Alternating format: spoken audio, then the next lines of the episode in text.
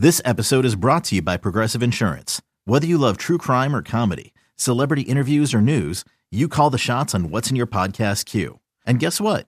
Now you can call them on your auto insurance too with the Name Your Price tool from Progressive. It works just the way it sounds. You tell Progressive how much you want to pay for car insurance, and they'll show you coverage options that fit your budget. Get your quote today at Progressive dot com to join the over twenty-eight million drivers who trust Progressive. Progressive Casualty Insurance Company and Affiliates. Price and coverage match limited by state law.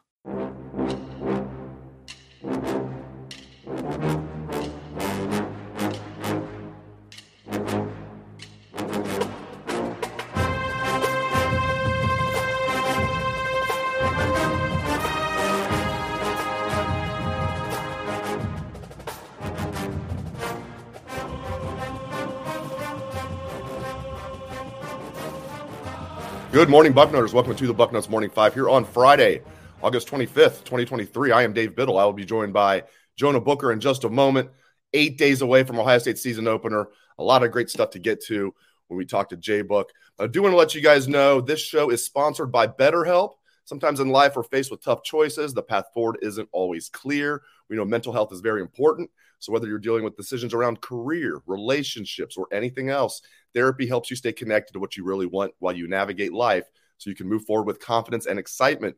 Trusting yourself to make decisions that align with your values is like anything. The more you practice it, the easier it gets. If you're thinking of starting therapy, give BetterHelp a try. It's entirely online. It's designed to be convenient, flexible, and suited to your schedule. So just fill out a brief questionnaire to get matched with a licensed therapist, and you can switch therapists at any time for no additional charge. Let therapy be your map with BetterHelp.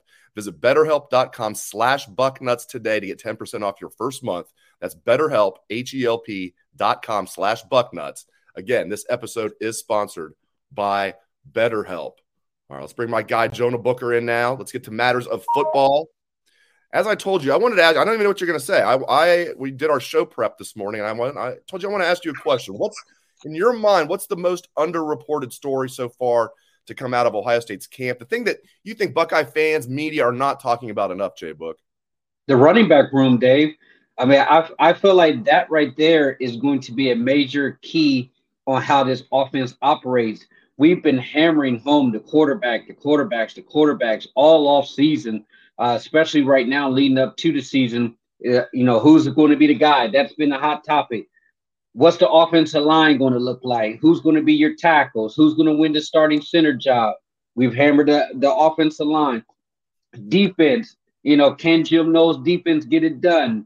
What's the safeties going to look like? What's the corners? But to me, Dave, I I look at the running back room as something that hasn't been talked about enough because from all indications, TreVeyon Henderson looks like he is poised to have a monster year, like a bounce back. He's healthy. He has that uh, spring in his step, playing with a little chip on his shoulder.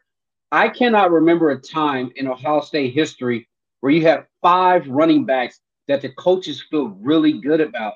And when you're going into a season, you really don't know who your quarterback is going to be, what the passing attack is going to look like. I truly believe they're going to be a run-heavy team first just to get that quarterback settled. You're breaking in a new offensive line. The last thing that you're going to see is a quarterback out there winging it thirty-five, forty times a game when you have five absolutely thoroughbred horses in the running back room that can start at anywhere in the country. So I truly believe that storyline is something that isn't talked about enough because we know Trey's going to probably be your first guy out there.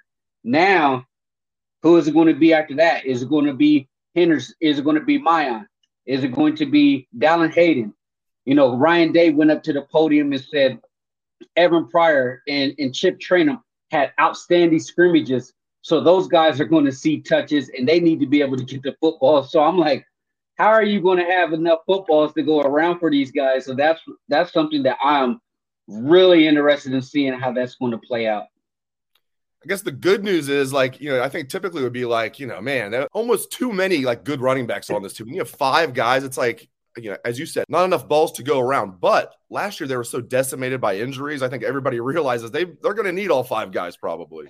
Yeah, absolutely. I mean, you, you're in the Georgia game. You got X lining up in the backfield with Mitch Rossi because you were so depleted. They Uh, I don't think Chip Trayanum was healthy at that time. And then obviously Henderson and, and Mayon, they were both banged up. So going into the season, I just believe that to get that first-time starter quarterback settled, to get that offensive line starting to uh, blow people off the football, let's rely on the run game a little bit more so you can get those guys comfortable. I know a lot of people are going to say, well, you got the Cadillac position with the wide receivers, or you know, Urban used to say the Cadillac. Nowadays, you could probably say the Maserati position when you're talking about the wide receivers. But you got all of these high-end, high-profile wide receivers. You got to be able to throw the football. That's great. But I just think those first couple games, let's get the running game started. Because if you remember last year, Dave, the offensive line in the running game just was not clicking at all. They struggled to pick up short yardage. I think a lot of that was also Kevin Wilson with his scheme, uh, v- being very adamant that he wanted to run stretch. Now that Justin Frye's here, are they going to be able to be more physical, running downhill in a gap scheme where they're just going to say, hey, line up, hat on a hat, let's blow somebody off the football. If we need to pick it up on third and short, we got five capable backs that we can throw in there. So let's go ahead and establish the line of scrimmage and just bully people up front. Once that offensive line starts to gel and they start to get into that rhythm, your quarterback's getting into that rhythm. Now we can go ahead and open it up. Those safeties are creeping down into the box because your run game is so prolific. Now that's going to leave Marvin Harrison one-on-one because they're having to rely on the run game. That's leaving Emeka or Carnell or Julian one-on-one on the outside because people are having to cheat up to account for the run game. Think about last year, Dave. The run game was just okay. Teams, I, I felt like teams really didn't respect it enough. They felt that they their front seven could win at the point of attack, so they didn't have to uh, they didn't have to put another guy into the box, an extra man to try to stop the run. If they can get that run game established early on, Dave, this offense is going to be very difficult to stop. And I thought you were going to answer it quarterbacks. We're not talking about the quarterbacks enough. You know? uh, we've done that plenty, and we're going to do it right now as well. I mean, I get the feeling that this is going to bleed. And Ryan pretty much, Ryan Day pretty much said this on Monday, that this competition, I feel like he knows who the leader is right now. He's just not going to say it. Um, but I feel like the competition is going to bleed into the season. He basically said that both guys are probably going to play against Indiana. He didn't say for sure. What's your gut feeling? Do you think he's just going to pick one guy and that's, he's going to roll with that guy? Or do you think they're going to kind of do what Michigan did last year? I hate to use that example, but, you know, Cade McNamara started the first game, then J J McCarthy started the second game. I'm not saying exactly like that, but do you think the competition will bleed into the season, Jay Book? I do think it's going to bleed into the season, Dave. I think we're going to see a situation that we're going to see both quarterbacks um, play early on. And I will say this, Dave. I know a lot of people are out there saying, oh, if you don't have a, you know, if you got two quarterbacks, you don't have a quarterback, the old saying. What if both guys are just good? You know, a, a lot of people always look at it, look at it as a negative um, connotation that they haven't really decided on the quarterback. What if both guys are just making plays and the competition is so fierce that one person really isn't pulling away? I don't necessarily see that as a negative. I personally would love for them to, you know, go ahead and pull the Band-Aid off and say, hey, this is our guy and run with it. But I truly believe that you have two very capable quarterbacks that can move this offense up and down the field. When you listen to the coaches, it's not necessarily talking about, hey, this guy's going to uh, need to do a better job getting the team in and out of huddle or getting this team in scoring position. They're talking about intangibles, little things that they're trying to see that can separate the quarterbacks, like, oh, which guy's going to be able to lead um, lead the guys in the locker room? Which guy's going to be the vocal leader? I have yet to hear one I've yet to hear one coach say, oh, they're struggling to move the football in practice. They're struggling to, to do anything against this defense. From all indications, the offense is plenty capable. It's just, okay, pick your poison. Just pick a kid. Let's go with it. But I do believe that they're going to go into the season, and I do believe that both quarterbacks have the talent that whoever they decide, they're going to play at a high level. I just hope we don't get a Cardell J T type of situation because what did Cardell Jones say, Dave?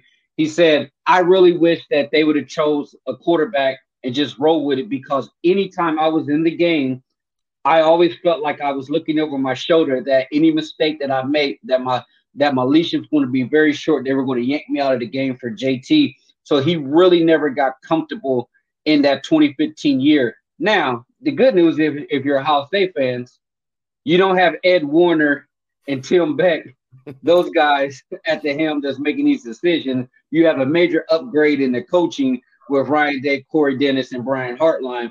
So I just think that at, at the same time, I just want the guy that they choose, after you choose this person, that they let them overcome adversity, make mistakes, and roll with it. And I hope Ohio State fans don't start calling for the other quarterback's head as soon as he makes a mistake, because th- there's going to be growing pains.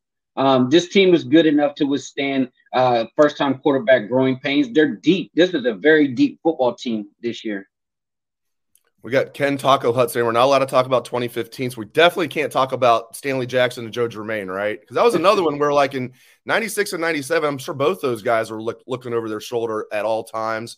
Um, and then Germaine finally had the job to himself well, in nineteen ninety-eight, and we saw what he did. Well, you – Terrell Pryor and um, Terrell Pryor's freshman year. Beckman, yeah. With Beckman. Beckman was a uh, all Big Ten quarterback. He Went was looking over the championship game. Took right? him to the national championship game, looking over his shoulder. You talk about Troy Smith and, and Justin Swift. Same type of situation. Uh, you know, one quarterback was looking over their shoulder. They eventually settled on Troy, and then off he runs, you know, the following year and, and wins a Heisman Trophy. But those are some of the things that have played Ohio State throughout history, is they've had two quality guys. They struggled to really make that tough decision when the moment really um, lends itself. So I just hope that once they make that decision, let that guy has his bumps and bruises and grow from it, because they're not going to be perfect. Who are, regardless of whoever goes in there, they're going to make mistakes, regardless if it's McCord or Devin Brown. Okay, learn from it. You're, this is your first time in the in the trenches. Learn from it and go out there and make a play the next time. I just got to say this, ninety-six still gets on my nerve. That team was so good, and they would have won the national championship. They would have beaten a mediocre Michigan team at home. They went on to beat Arizona State in the Rose Bowl, and they would have finished number one. And Cooper started uh, Stanley Jackson every game that year until the Michigan game. Then he started Joe Germaine, and G- Germaine just didn't look right. He was like, that's the first time you're going to start Joe Germaine is the Michigan yeah. game. See, I don't, I don't all year. See, I, I don't remember the nuts and bolts of that. Like, what was John Cooper's reasoning to pulling Stanley Jackson, like, for the Michigan game? Like, talk about someone who absolutely just got in his own head and say, "Oh, I'm going to switch my starting quarterback all throughout the season for the Michigan game." Like, do you remember like what he said? Like his reasoning was? I'm trying to remember his reasoning. I remember even a, a guy like me that was calling for Germaine all season, even when I, I was sitting there. I was a student at the time at Ohio State, and I was sitting there with my buddy, and we saw Germaine was – there was no talk that Germaine was going to start the game, I don't believe. I remember thinking, oh, I don't have a good feeling about that. Then, you know, they got up nine nothing. They should have been up twenty-one nothing, and then the spring slips happened. But, yeah, it was just weird. It was just a weird time to do it.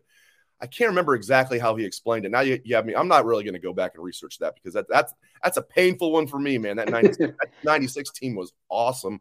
Orlando Pace finished, I think, fourth for the Heisman that year. Right. Orlando Pace. Anyway, let's Could move you, on. I, I was going to say, before we move on, yeah. like, you know, that was before social media and everything. Could you imagine the – could you imagine in today's era, like, hey, I got a starting quarterback all throughout the year, and – the week leading up to the biggest game of the year against that team up north, you make a quarterback switch. Oh, my goodness. Oh, man. He might have announced it before the game. I can't remember now. I've, I've tried to block that game out as much as I can, even though I can't. Uh, but I can't remember that specific detail. But, yeah, I do remember for sure that Stanley started every game until the Michigan game. I was like, Cooper was all, as you mentioned, Cooper was always in his own head with Michigan. It was always something with him. It was always yeah. something. With, he came out saying it was just any other game. Then, you know, he realized he couldn't do that. It was just, he was just a mess. two ten and one against Michigan. Unbelievable. All right.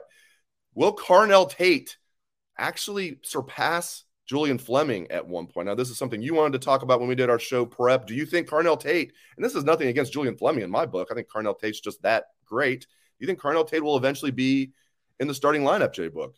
I do. And before, you know, I, I explain why, I'll say this. Julian Fleming is a war daddy, Dave. Um, great kid, awesome teammate from what everyone is saying, has done everything uh, the right way, finally healthy. He is a valuable asset to this football team, and I hope Julian goes out there and absolutely balls out. And the one thing that you can say about Julian is he is your ultimate team, ultimate teammate to those guys. He's mentoring those young wide receivers, so nothing but love, nothing but success for Julian. I'll say this, though. Do you want to be good or do you want to be great? That's the that's the line that if you're willing to cross, because I think and I truly believe if you're willing to start Carnell Tate, based off what Marvin Harrison Junior is saying, you have the opportunity to be great. If we went into the season right about now, if we're going to play, you know, look back, if someone looked at you, Dave, and said last year at this time, shouldn't Marvin Harrison Junior be starting? You would look around at him and say, are you crazy? What do you mean? Yes, Marvin Harrison Junior should be starting. We fast forwarded now. The best wide receiver in college football is saying that this kid is better than what where I was at this time last year.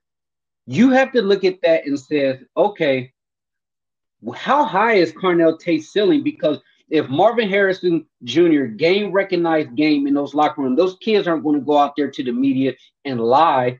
If they see that this kid is absolutely torching our defense, you got to find a way to get Carnell Tate into the starting lineup. And it has zero to do with Julian Fleming.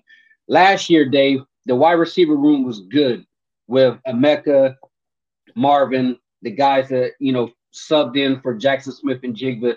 They would have been great if J S M was there. It t- it would have taken this offense to another job or to another level. You put Carnell in there and you're talking about, oh, he is as good as Marvin Harrison Junior his sophomore year. This offense can just go, Dave. It can go from good to great at the wide receiver room. And you can't deny talent, regardless of seniority, regardless of how long someone has been in the program. If a wide receiver is good enough to play, he should, and he's playing at a at a level that they believe he can play at, he should get some starting minutes. And it's going to be tough because Brian Hartline, he's had a short rotation when it comes to wide receivers. I do believe top to bottom, this is probably his deepest wide receiver room. So I think uh, a lot of those guys will get some playing time there. The one thing about Marvin and Emeka heading down the stretch, I think they played a lot more than they probably should have. And once you got to November, I think those legs start to get a little heavy.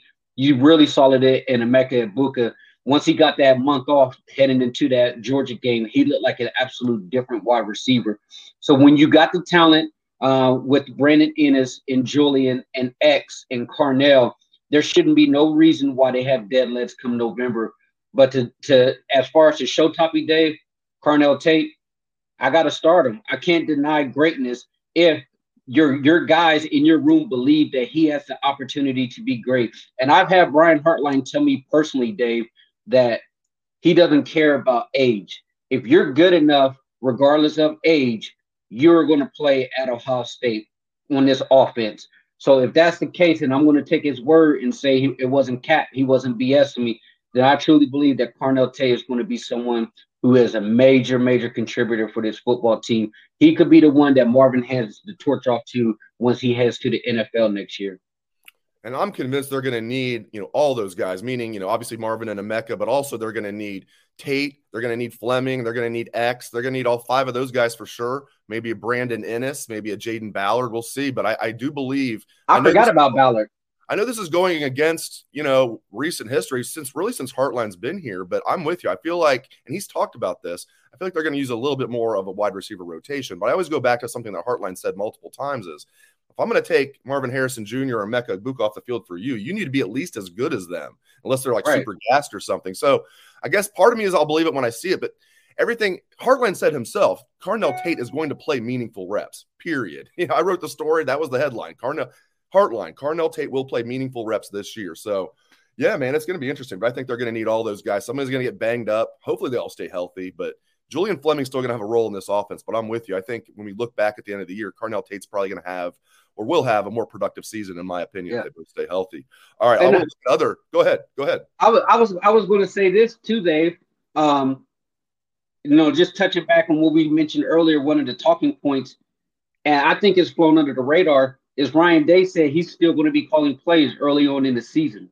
I think I think that's going to be really big for this team here, because that right there tells me, like, hey, with this quarterback room really not settled yet, we're we're so deep. I think this is going to allow Brian Hartline to really hone in on that wide receiver rotation, because, yeah, you're offensive coordinator entitled, but in theory, you're still going to be down there on the sidelines. So you'll be dialed into, you know, who needs a blow, who needs to go in as far as the wide receiver rotation. So I think that's a good thing for this team, because if we're going to get the Ryan Day offensive coordinator that we saw against Georgia, who's hungry, who's fired up, who's showing that passion, I still want him out there calling those plays, because he said we're going to be aggressive. I'm going to take his word with uh, his word for it, because if they are aggressive and hungry and nasty, then this offense has the potential to be absolutely ridiculous.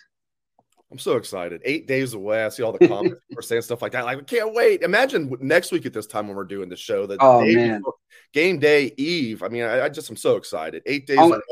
I want to get into some other true freshmen that aren't just going to, like, play this year, not redshirt, but guys that can actually help the team. We mentioned Carnell Tate. I think Brandon Inniss is another one. Maybe Luke Montgomery if, you know, one of the starters gets hurt. Um, Luke Montgomery, so that's been one of the interesting stories of camp, in my opinion. I, I had him right. pegged third string guy, and he's now, like, at least pushing for a starting job. I think Josh Fryer is going to be a really good right tackle, but Luke Montgomery, I think, is a guy that can help this year. Malik Hartford is another one. I'm probably leaving some guys out, but um, who are some guys you think, you know, get into uh, why? Who are some guys like Inniss, maybe some others that you think can actually help the Buckeyes this year? Hartford and others. Yeah, I think Malik Hartford, that's, that's the one that I think really has the uh, pathway to seeing the field early as a true freshman. And holy moly, what a great get that he is, Dave. Like, the moment's not too big. And for a kid to come in here and Malik Hartford to be able to be pushing at a place like Ohio State for a starting job. And it's not like the safeties aren't deep. And it's not like the safeties don't have some some good some some good talent back there.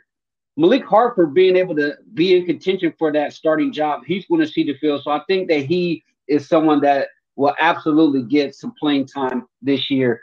And then I look at Brandon Inniss. I want to see Brandon Inniss on the on the punt return, Dave. I think he gives you that that wiggle, um, that burst, that he can be able to flip the field on special teams with his uh, elusiveness. Because I know, and I, I want to say this, Dave, without being frustrated, Parker Fleming.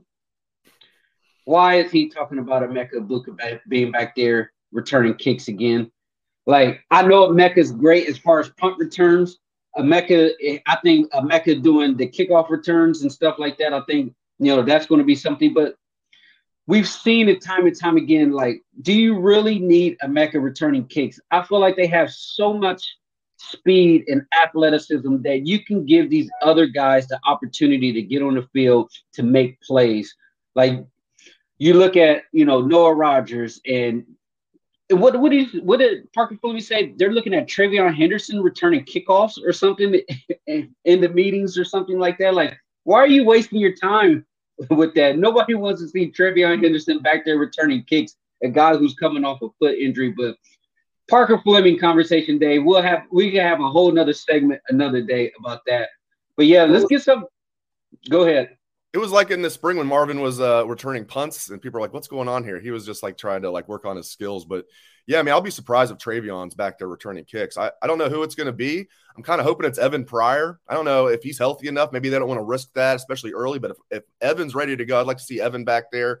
Um, who, who would you like to see? And is this going to be the, the first time since the national championship year of twenty fourteen that the Buckeyes return either a kickoff or a punt for a touchdown? Emeka had one last year, but there were two penalties on the Buckeyes that got called back. Right. Um, is this the year that streak ends, my friend?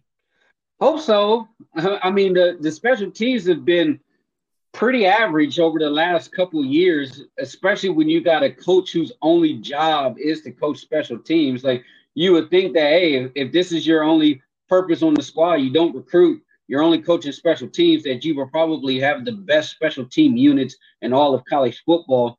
Uh, but Ohio State has really struggled with flipping the football field when it comes to the return yards.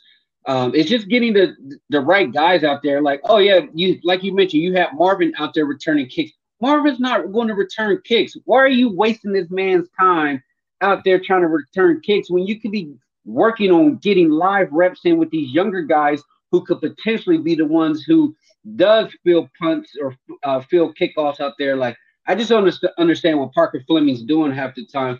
Um, but I will say this, Dave. They have so many weapons that, you know, pick your poison. What do you what do you want out there? Do you want a guy who's going to run twenty-two miles per hour in a straight line, returning kicks on, on kickoffs? Or do you want a guy who's a jitterbug, who's going to make a lot of people miss what you need at the punt return? They got plenty of guys to choose from. And back to the freshman, Germaine Matthews is one that slipped my mind. I think Germaine Matthews is going to be a guy uh, who's going to work his way into that two deep, could probably get some late game reps in there. But it's critical, Dave, and I will say this, and we've hammered it home, got to play the freshman when it's blowout time. Regardless if they're going to make an impact early on uh, in the games, you start to develop those younger guys if you can get them live reps. We're going to, and you guys have done a good job holding the coaches to that. You guys have really, um, in the media over there in those press conferences, have really done a good job this offseason, really hammering home to Jim Knowles and those guys. Like, hey, what about these younger guys? And they've been up front so far in the offseason, said, hey, we're going to get a lot of these guys in there and, ro- and rotating in. We're going to see, because I'm going to keep my eye out on it, because that right there, I believe, really stunted the development of a lot of these true freshmen. J-Buck and I are going to finish the show in a moment talking Ohio State recruiting, specifically Brandon Baker, so stick around for that. Our next sponsor that I want to tell you about is A G one, which is a daily nutritional supplement that supports whole body health. If you're like me, you're not always the healthiest of eaters, or if you're like J-Book and you are a healthy eater, using a nutritional supplement can go a long way, and A G one is the best product in the field. It has everything you need, so it can replace your multivitamin, your probiotic, or whatever else you use. I have started using this product. I've noticed a spike in my energy, and I just feel better overall. I'll tell you guys, I was skeptical of the taste of A G one before I tried it, because A G one comes as a green powder. You mix it with water, and but the taste is good. So they definitely have a customer in me, and I recommend it to you guys. And because of the Bucknuts Morning five, you can get some free stuff. If a comprehensive solution is what you need from your supplement routine, then try A G one and get a free one-year supply of vitamin D and five free A G one travel packs with your first purchase. Go to drinkag1.com slash bucknuts. That's drinkag1 slash bucknuts. Check it out. We're also going to check out what J-Book thinks about Brandon Baker. I'm just going to just put you on the spot, my friend. What is your gut feeling? Are the Buckeyes going to land the number one offensive tackle in the country, Mister Brandon Baker? I think he goes to Texas. Gut feeling, Dave, right now. I think Ohio State's uh, right up there. Um, I believe that Justin Frye and the Ohio State coaching staff, they they have done everything that they can. He loves it, uh, from all indications. He loves Ohio State. He loves the coaches, loves the recruits and stuff. I just think that Texas has that slight edge. When you're dealing with that oil money, Dave, there are no means. There are no ends to their means there. They can spend a ridiculous amount of money. I know Ohio State, they're doing everything they can N I L-wise, but when you're talking about that oil money, it's just a whole different ballgame here. I know Steve Wilfong on twenty-four seven, he did his whip around today. Uh, this morning released a video, and he was talking about Brandon Baker, said that he has uh, Texas with a with a lead right now on Brandon Baker, but also mentioned that he would not be surprised if Ohio State ends up winning this battle. But as of today, it sounds like Texas has a slight edge. You got a couple official visits coming up to Oregon, Nebraska right now. So I would say keep pushing, man. If you can even try to get this kid on the campus, because I don't think he's really indicated when he's supposed to be verbally or committing to a school. They just say in the fall sometime. If you can try to get him back on the campus, just kind of rekindle that love, that flame that he had after that official visit, because it's been a while since he's been on campus. And I'll say that because two months in recruiting is a while in, in today's era. But I just think Texas right now, but keep fighting for him all day, every day. And then also keep fighting for Jordan Seaton, uh, the offensive lineman out of Washington, D C, who's going to be taking a visit to Ohio State in October. I think they have a legit shot there. Um, so just keep pushing for both of those guys, because once again, Dave, if you can land at least one of those guys, it takes the offensive line recruiting from good to an absolute great class. J-Book is always at a great level. Great stuff out of Jonah Booker. Thank you very much, J-Book. Thanks to all of you. We appreciate it very much. Hope everyone has a great day and a great weekend.